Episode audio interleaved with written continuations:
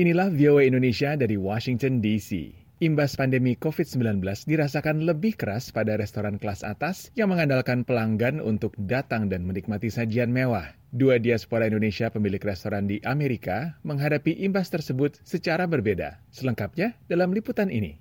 Pandemi COVID-19 menghancurkan industri restoran. Padahal industri tersebut mempekerjakan lebih dari 15 juta karyawan dan diproyeksikan menghasilkan sekitar 899 miliar dolar tahun ini. Menurut data National Restaurant Association, Asosiasi Restoran Amerika. Ketika negara bagian New York harus menjalani pembatasan sosial berskala besar, Yono terpaksa menutup restorannya mulai 16 Maret. Ya kita harus tutup karena kita kan pandemic. Nah kemudian saya bilang, kita mau jadi apa nih? Kita mau nggak bisa tugo karena pandemic kan. Untuk tugo nggak, nggak lucu gitu. Nah akhirnya apa? Kita bikin kitchen kita kita buka untuk charity namanya Fit Albany. Yono, koki lulusan NHI Bandung, kemudian mengubah bisnis restorannya menjadi Feed Albany. Bekerja sama dengan para pemilik restoran lainnya, badan amal itu menyediakan makanan kepada warga yang membutuhkannya. Dalam sehari, organisasi nirlaba itu bisa menyiapkan sampai 1.500 porsi. Mereka melakukan itu tiga hari seminggu. Dana operasional didapat dari sumbangan yang berdatangan dari berbagai sumber.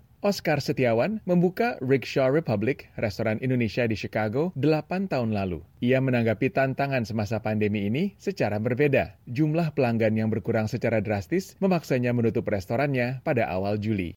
William Wongso, chef dan pakar kuliner Indonesia, mengakui pandemi ini pukulan yang luar biasa keras bagi dunia restoran dan sangat tidak terduga pandemi tidak banyak memberi peluang kepada pengusaha restoran menggunakan kreativitas dalam industri kuliner. Sekarang itu realita, bukan soal kreatif. Sekarang gini, orang itu kalau sudah nggak bisa ke mana-mana, kembali lagi kalau urusan makanan, dia akan kembali kepada comfort food. Dia akan mau makan makanan yang dia familiar, makanan sehari-hari, bukan makanan yang fancy. Jadi siapa pun juga kreasinya harus balik lagi back to basic. Sejauh ini, Yono bertahan dengan Feed Albany. Walaupun pasrah, ia tetap optimis. Ya kalau sekarang saya pikir ya just just pray ya. Tapi kita harus positif ya. Karena apa? Karena ini ini kan usaha kita dan our life ya. Jadi kita harus berusaha dan berdoa. Karena kita bukan sendirian you know, we all this together. Karena kita belum pernah, semuanya orang itu belum pernah menjalankan pandemi seperti ini, gitu kan. Jadi kita ya wait and see dan you know, day by day. William Wongso mengingatkan banyak perubahan yang harus diterapkan dalam bisnis restoran kelas atas. Tetapi ia tidak bisa memperkirakan seperti apa situasinya pasca pandemi. Keadaan ini ekonomi harus jalan. Prinsipnya ekonomi harus jalan. Risiko itu tetap ada, tinggal presentasinya masing-masing jaga-jaga. Namun yang pasti, keinginan orang menyantap bervariasi makanan tanpa harus repot masak sendiri tidak akan hilang.